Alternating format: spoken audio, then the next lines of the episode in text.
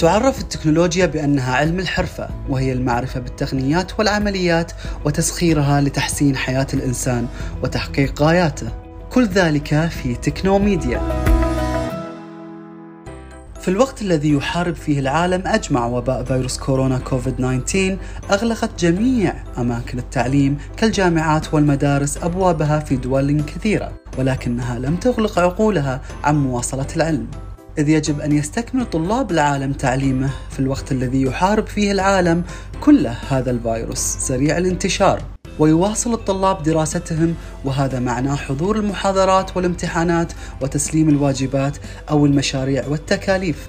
وكل ذلك يجب أن يتم من أماكنهم ومنازلهم. ذلك يحتاج تكنولوجيا أكثر تعقيدا من مجرد مشاهدة فيديو على اليوتيوب أو حضور اجتماع عن بعد باستخدام بعض برمجيات التخاطب بالفيديو.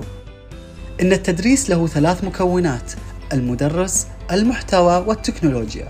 وما يهمنا الآن هي التكنولوجيا المستخدمة للتواصل بين المدرس والطلاب في شرح ومناقشة المادة التعليمية.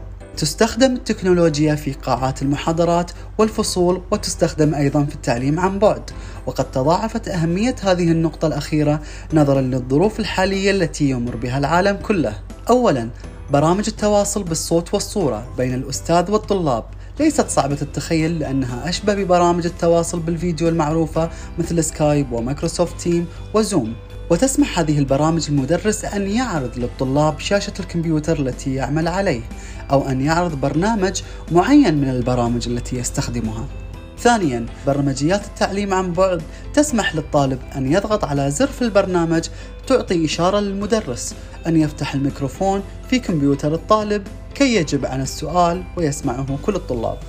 ثالثا إحدى أهم وسائل التدريس هي استخدام اللوحة أو السبورة. برامج التدريس عن بعد تسمح بذلك بشرط أن يمتلك المدرس شاشة باللمس. يسمح البرنامج بإظهار شاشة بيضاء للطلبة ويرون ما يكتب المدرس أو ما يرسمه عليها. الذكاء الاصطناعي موجود في التكنولوجيا التعليمية بعدة أشكال. منها مثلا تسجيل المحاضرة وتحليلها وتحويلها إلى محاضرة مكتوبة وإظهار الكلمات التقنية التي استخدمها المدرس بكثرة. بل وهناك أيضا بعض البرمجيات التي تلخص أهم نقاط المحاضرة. كل ما هو جديد في عالم التكنولوجيا في تكنوميديا.